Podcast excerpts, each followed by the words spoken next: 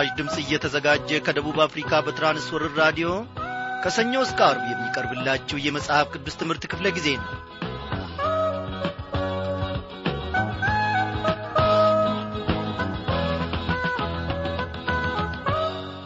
በምሕረቱ ታላቅ በታማኝነቱም ወደር የሌለው እግዚአብሔር አምላካችን ለዘላለም እየተመሰገነ ይሁን። እኔንና እናንተን በጠላት መንጋጋ ውስጥ ሳይጥለን ለዚህች ለተወደደች ምሽት እንድንበቃ እግዚአብሔር አምላካችን ቅዱሳን መላእክቶቹን ስለ እኔና ስለ እናንተ አዞ ጠብቆን ለዛሬ ለዚህች ለተወደደች ሰዓት ለዚህች ለተወደደች ምሽት እንድንበቃ ፈቃዱ ሆኗል። እግዚአብሔር ታላቅ ነው ወገኖቼ። የታላቅነቱ መጀመሪያ መጨረሻ ይህ ነው ብለን መናገር አንችልም። እግዚአብሔርን በምን አንደበት እንገልጸዋለን የእርሱን ታማኝነት የእርሱን በጎነት የእርሱን ታጋሽነት የእርሱን ይቅርባይነት ዮ እግዚአብሔርን በእውነት በዚህና በዚያ ልንመስለው አንችልም። ታማኝነቱ ለዘላለም ነውና። ታማኝነትህ ነው ተስፋ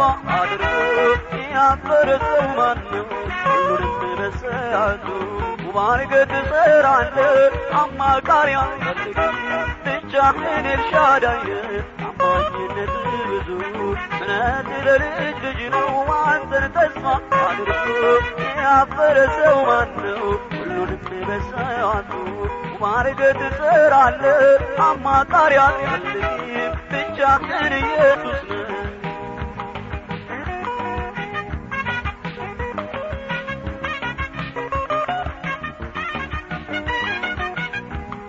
በመከራ ቀን ስምህን ጠርቶ ማን ከቶ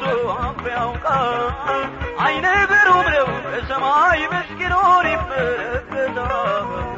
ታማኝነትህ የበዛ ምሕረትህ ወደር የሌለው አንተን ተስፋ ላደረጉ እርግማኑ በረከት ታማኝነትህ ብዙ ምሕረት ለልጅ ልጅ ነው። አንተን ተስፋ አድርጎ ያፈረ ሰው ማን ነው ሁሉንም በሰዓቱ ባርገህ ትሠራለህ አማካሪ አልፈልግም ብቻህን ኤልሻዳይ ነህ። ታማኝነትህ ብዙ ምሕረት ለልጅ ልጅ ነው። አንተን ተስፋ አድርጎ ያፈረ ሰው ማን ነው ሁሉንም በሰዓቱ ባርገህ ትሠራለህ አማካሪ አልፈልግም ብቻህን ኢየሱስ እግዚአብሔር አባታችን እግዚአብሔር አምላካችን እናመሰግንሃለን አንተ እኛ በዚህ ዐይነት ሁኔታ ድንቅ የሆነውን ስምህን አውቀን በፊት እንድንሰበሰብ ከአንተም ደግሞ ማለቂያ የሌለውን ወደር የሌለውን ጣፋጩንና የዘላለማዊውን ጌታዬ ሆይ ቃልህን እንድንሰማ እንድናደምጥ በዚህም እንድንኖር ድንቅ ሥራንም ደግሞ እንድንመለከት በዚህን ሰዓት ይህንን ምቹ ሁኔታ ቤታችን ቁጭ ብለን ጌታዬ ሆይ በራዲዮናችን እንድናደምጥ ስለ ረዳህን እጅግ አድርገን እናመሰግንሃለን። ይህንን ታላቅ በረከት ለዘላለሙ እግዚአብሔር ሆይ አትውሰድብን። እግዚአብሔር አባቴና አምላኬ ሆይ በበረሃ በሥራ ምክንያት ተሰማርቶ ለብቻው የሚባዝን ሊኖር ይችላል ቤተ ክርስቲያን የሌለበት የወገኖች ኅብረት በሌለበት በአንዳንድ በተለያዩ ምክንያቶች በማረሚያ ቤት ውስጥ ያሉም ሊኖሩ ይችላሉ። ከወገኖች ከዘመድም የተለዩ ግን አንተ ያልተለይሃቸው ቃልህ የሚያጽናናቸው ቃልህ የሚያቆማቸው አለውላችሁ የምትላቸው ኦ እግዚአብሔር ሆይ ክብር ክብር ለስምህ ይሁን እንላለን። በዚህን ጊዜ ደግሞ እግዚአብሔር አምላካችን ሆይ በመካከላችን ተገለጥ። ድንቅ የሆነውን ይህንን ሰማያዊና ዘላለማዊ የሆነው ቃልህን ለመመገብ እንድንችል ሁለመናችንን አንተ በመንፈስ ቅዱስ እንድትነካ እንለምንሃለን። ጌታ ሆይ ጸሎታችንን ስለ ሰማ እጅግ አድርገን እናመሰግንሃለን በኢየሱስ ክርስቶስ ባከበርከው በአንድ ልጅ ስም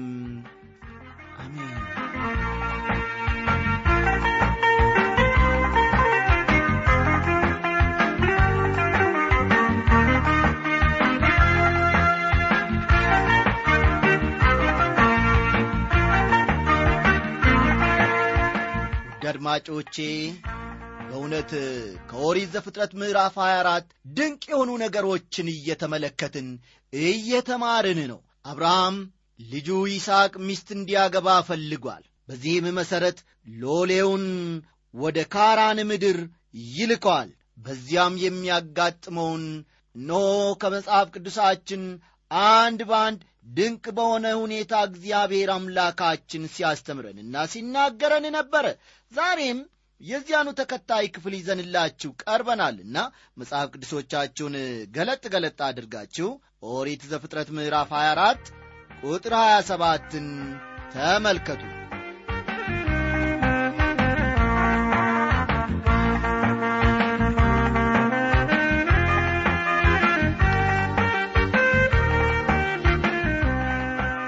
ወገኖቼ የአብርሃም ሎሌ በታዘዘው መሠረት ወደ ካራን ተጉዞ እጅግ ያማረች ውብ የሆነች ቆንጆ ልጃገረድ ርብቃን ያገኛታል። የሆነውን ሁኔታ ሁሉ ደግሞ ከቁጥር 27 እንመለከታለን። አዎ እንግዲህ ርብቃን ካገኛት በኋላ ለግመሎቹ ውሃ ታጠጣለች፣ ለእሱም ውሃ ታጠጣለች። እንደገና ደግሞ ማደሪያ ፈልጎ ነበርና የአብርሃም ሎሌ ወደ አባቷ ቤት ለማደር እንዲመቸው ወደዛ ትጋብዘዋለች። የአብርሃም ሎሌ በእውነት እግዚአብሔር እንዳዘዘው እግዚአብሔርም እርሱን እየመራ እንዳለ ይረዳል፣ ይገነዘባል። እንዲህ አለ። ሎሌው የእግዚአብሔርን እጅ አይቷል። ስለዚህም እግዚአብሔርን ከልቡ አመለከ። በሕይወታችን የእግዚአብሔርን ምሪት ማየት ምንኛ የሚያስደንቅ መሆኑንም ከዚህ ክፍል ተረድተናል። ሎሌውም እንዲህ አለ ቸርነቱንና እውነቱን ከጌታዬ ያላራቀ የጌታዬ የአብርሃም አምላክ እግዚአብሔር ይመስገን። እኔ በመንገድ ሳለሁ እግዚአብሔር ወደ ጌታዬ ወንድሞች ቤት መራኝ በማለት ተናገረ። ልብ በሉ፣ በመንገድ ሳለሁ እግዚአብሔር መራኝ አለ። የአብርሃም ሎሌ። ይህ አባባል በጣም ትልቅና ልናስብበት የሚገባን አባባል ነው። እግዚአብሔር በመንገዱ ላይ ያሉትን ሰዎች ይመራቸዋል ማለትም በእርሱ መንገድ ላይ ያሉትን በእርሱ መመራት የሚፈልጉትን የተነሳሱትን ሰዎች እሺ የሚሉትን ሰዎች በእርግጥ ይመራቸዋል። እግዚአብሔር በእርሱ መመራት የሚፈልገውን ልብ በየትኛውም ጊዜ፣ በየትኛውም ሰዓት፣ በየትኛውም ቦታ በእርሱ የሚመራና መከናወንን የሚያገኝ ሕይወት ደግሞ ሁልጊዜ ለእግዚአብሔር ክብርን ይሰጣል።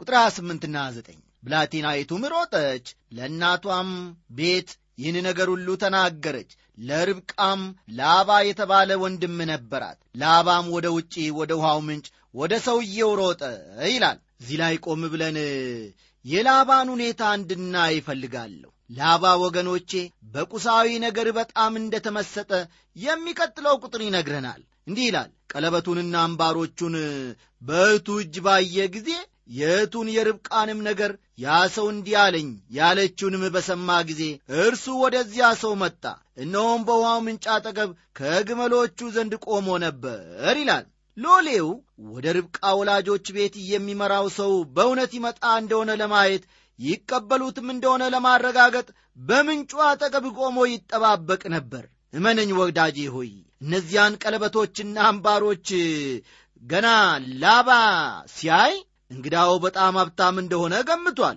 ላባ ከዚህ ቀደም እንደምናውቀው በንግድ ያለው ትርፍ እንዲያመልጥበት የሚፈልግ ሰው አይደለም። ያዕቆብ አጎት ላባን ከእርሱ የተሻለ ነጋዴ እንደሆነ አግኝቶታል። ይህ ላባ ነበር የአብርሃምን ሎሌ ሊቀበለው የወጣው። ሎሌውን በባቱኤል ቤት ስለ መቀበላቸው የሚያወሳውን ክፍል ከቁጥር ሰላሳ አንድ እንመለከታለን። እርሱም አለው አንተ የእግዚአብሔር ብሩክ ግባ፣ ስለ ምን አንተ በውጪ ቆመሃል? እኔም ቤቱን ለግመሎችም ስፍራ አዘጋጅቻለሁ ይለዋል። ላባ ቁሳዊ ነገር የሚወድ ቢሆን ሕያው የሆነ ፈጣሪ አንድ እግዚአብሔር እንዳለ ያውቃል። ሎሌውን ወደ ቤት ሲጋብዘው የእግዚአብሔር ብሩክ ይለዋል።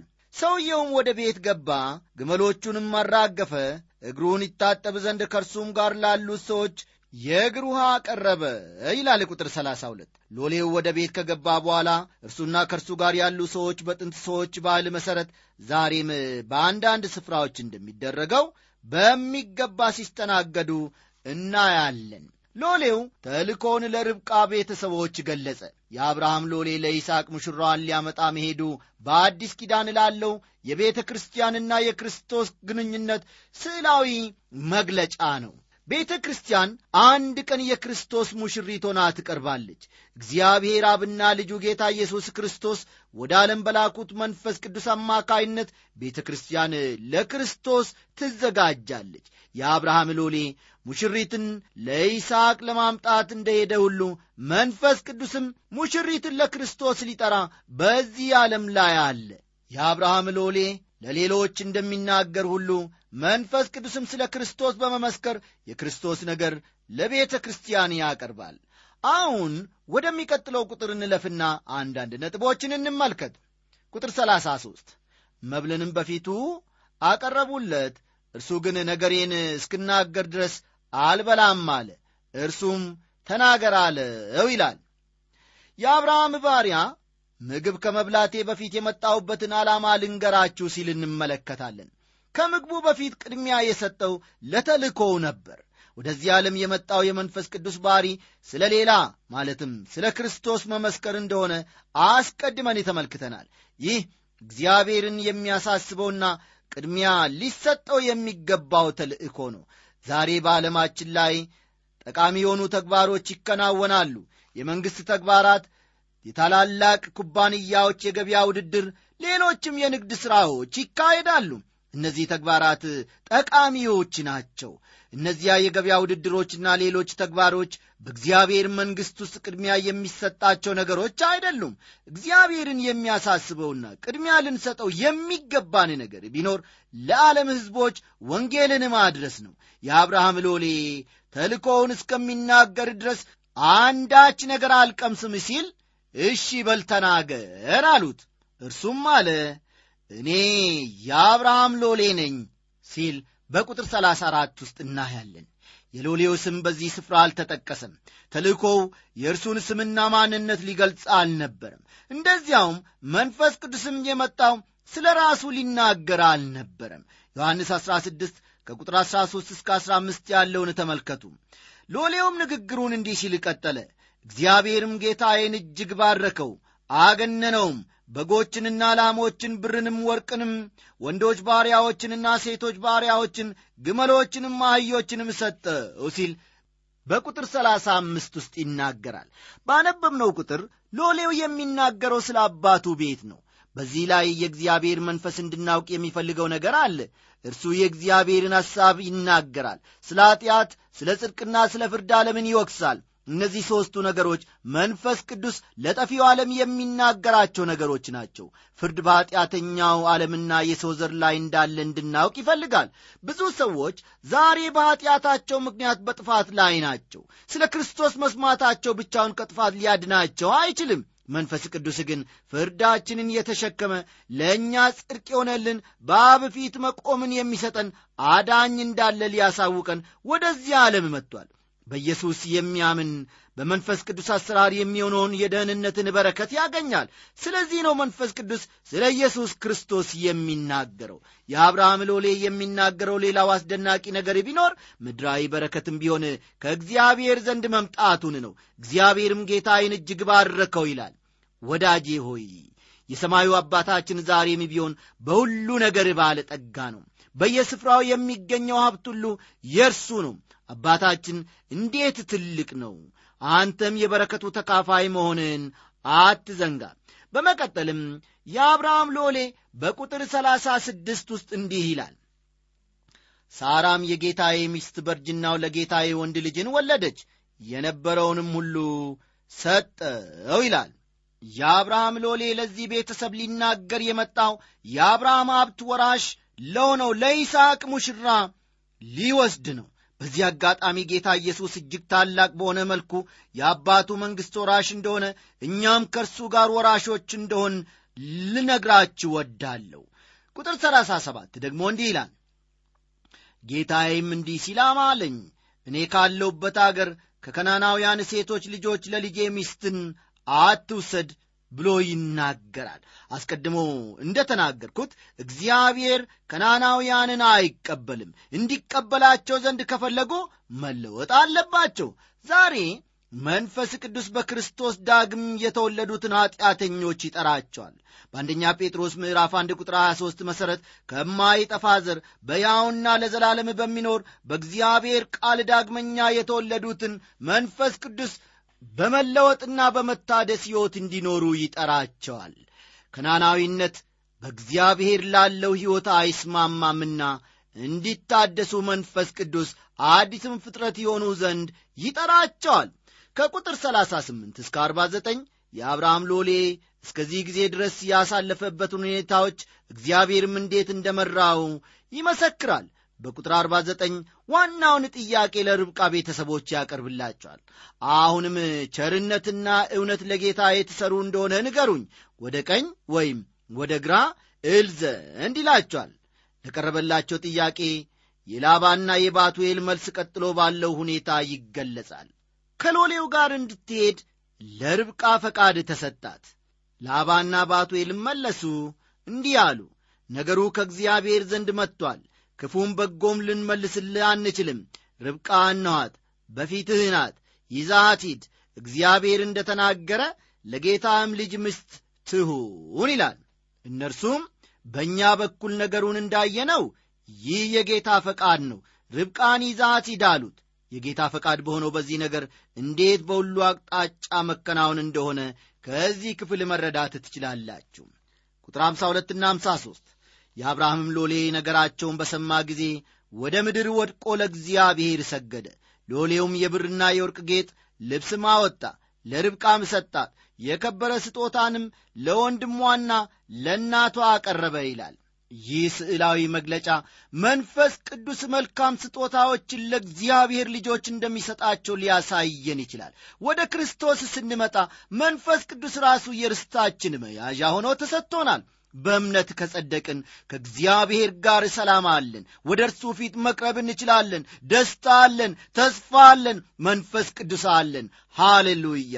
ሮሜ ምዕራፍ አምስት ከቁጥር አንድ እስከ አምስት ያለውን ወዳጆቼ በኋላ ተመልከቱ።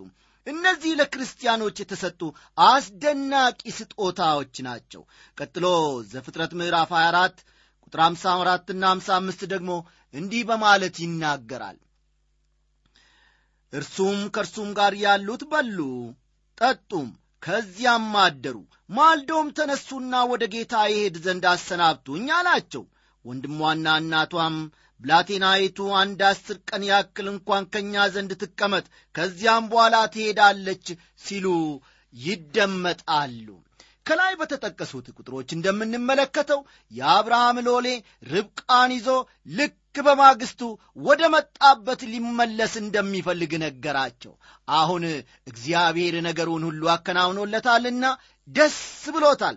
በተላከበት ተልእኮ መከናወንን ስላገኘ በጣም እጅግ በጣም ደስ ብሎታል። የርብቃ ቤተሰቦች ግን የሎሌውን ችኮላ አልወደዱም። ልጅቷን ለመሸኘት አስር ቀን ያክል እንኳን ቢሆን ከእኛ ዘንድ ትቆይ እንጂ ሲሉ ይደመጣሉ።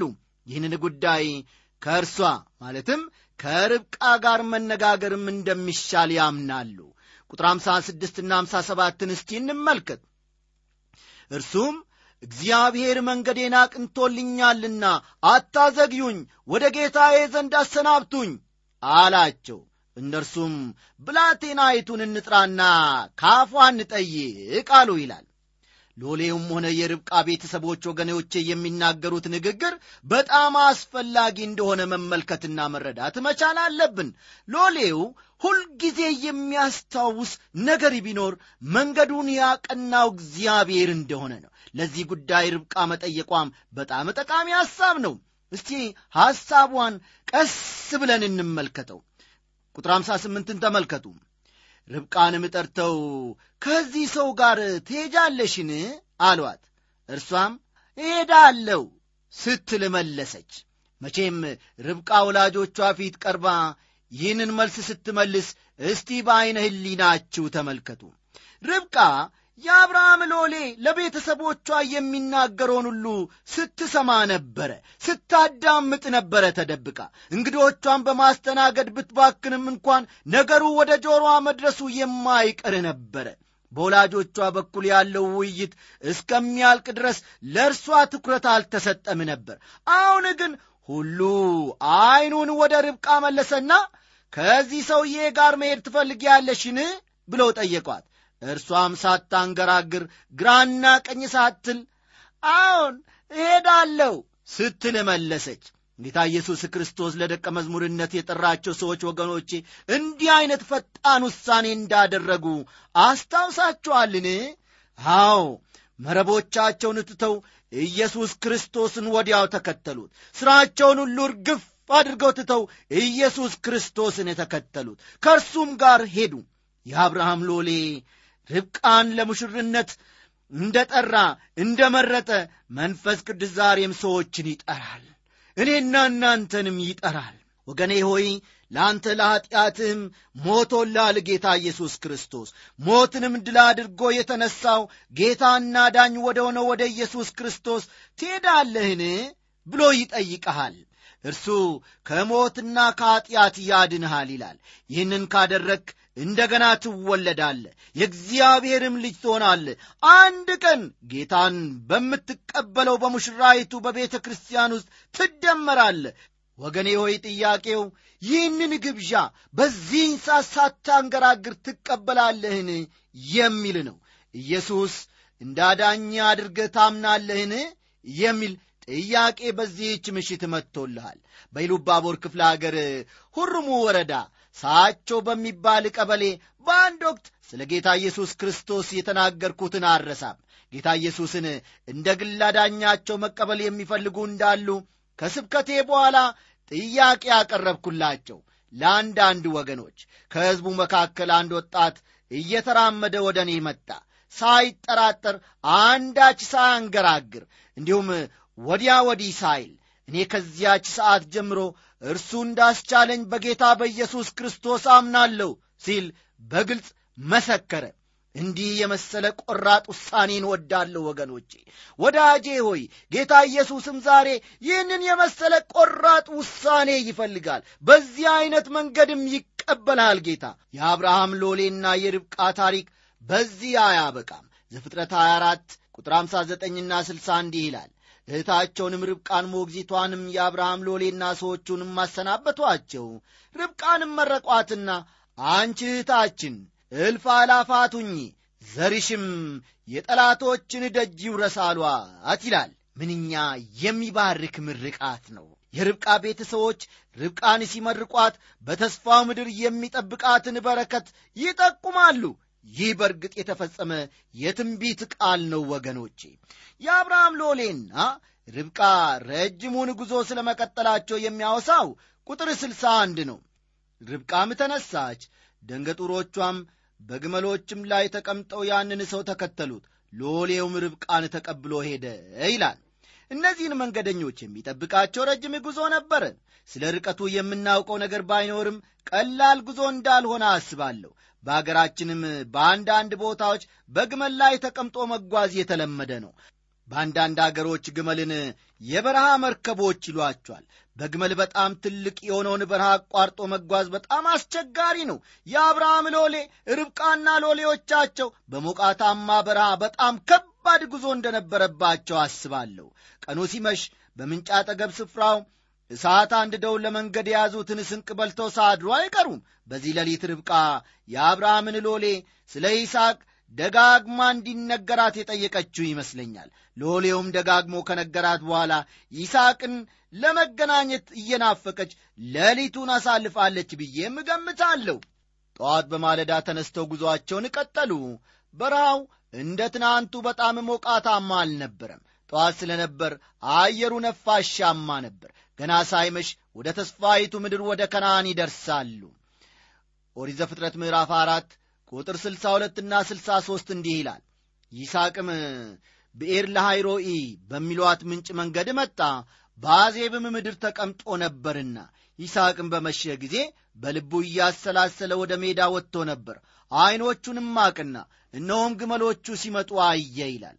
በዚህ ምድራዊ በሆነ ስዕላዊ መግለጫ ኢየሱስ ክርስቶስ ወደ ሙሽራው የመምጣቱን ስዕል ልናይ እንችላለን። አንዳንድ ሰዎች ጌታ ሲመጣ ከእርሱ ጋር በአየር መነጠቅ በጣም አስደናቂ አይደለምን? ብለው ይጠይቃሉ ይናገራሉ።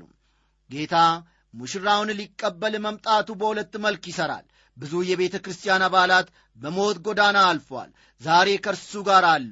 እርሱ ሲመጣ ከእርሱ ጋር ይገለጣሉ። በሕይወት ያሉት ደግሞ ጌታን ሊገናኙ በአየር ይነጠቃሉ።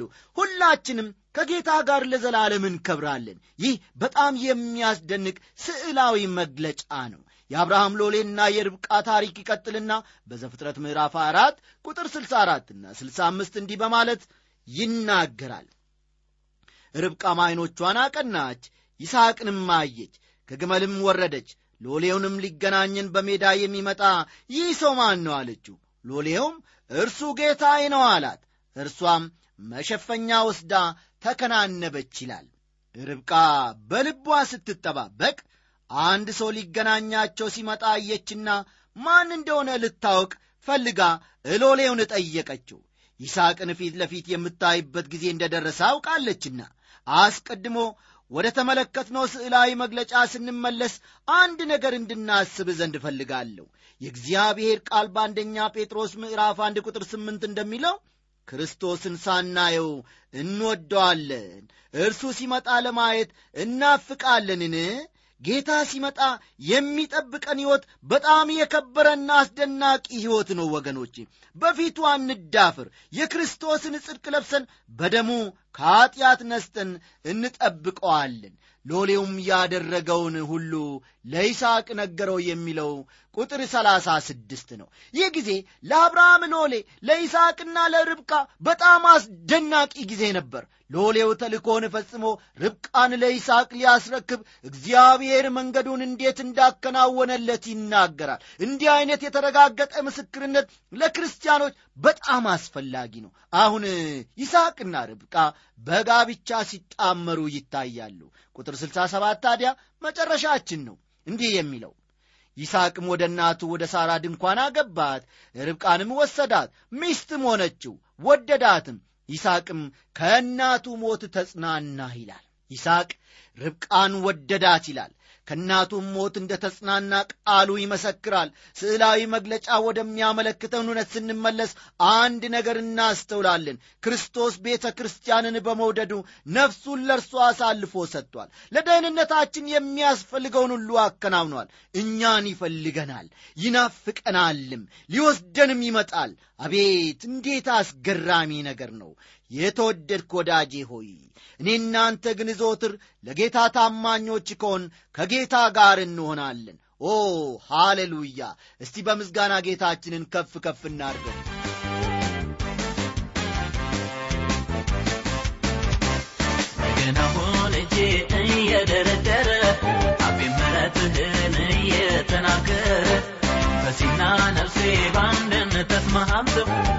ያመሰግኑ ቃል ጌታ ክበር ብለው በምስጋና የተፈራ በአምልኮ አምላኬ ብየር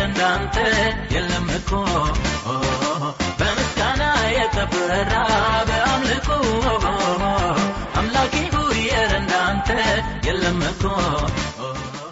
ወዳጆቼ እንግዲህ የእኔና የእናንተ ሰዓት በዚህ ላይ አበቃ የጌታ መንፈስ ቅዱስ ሰዓት ግን አላበቃም።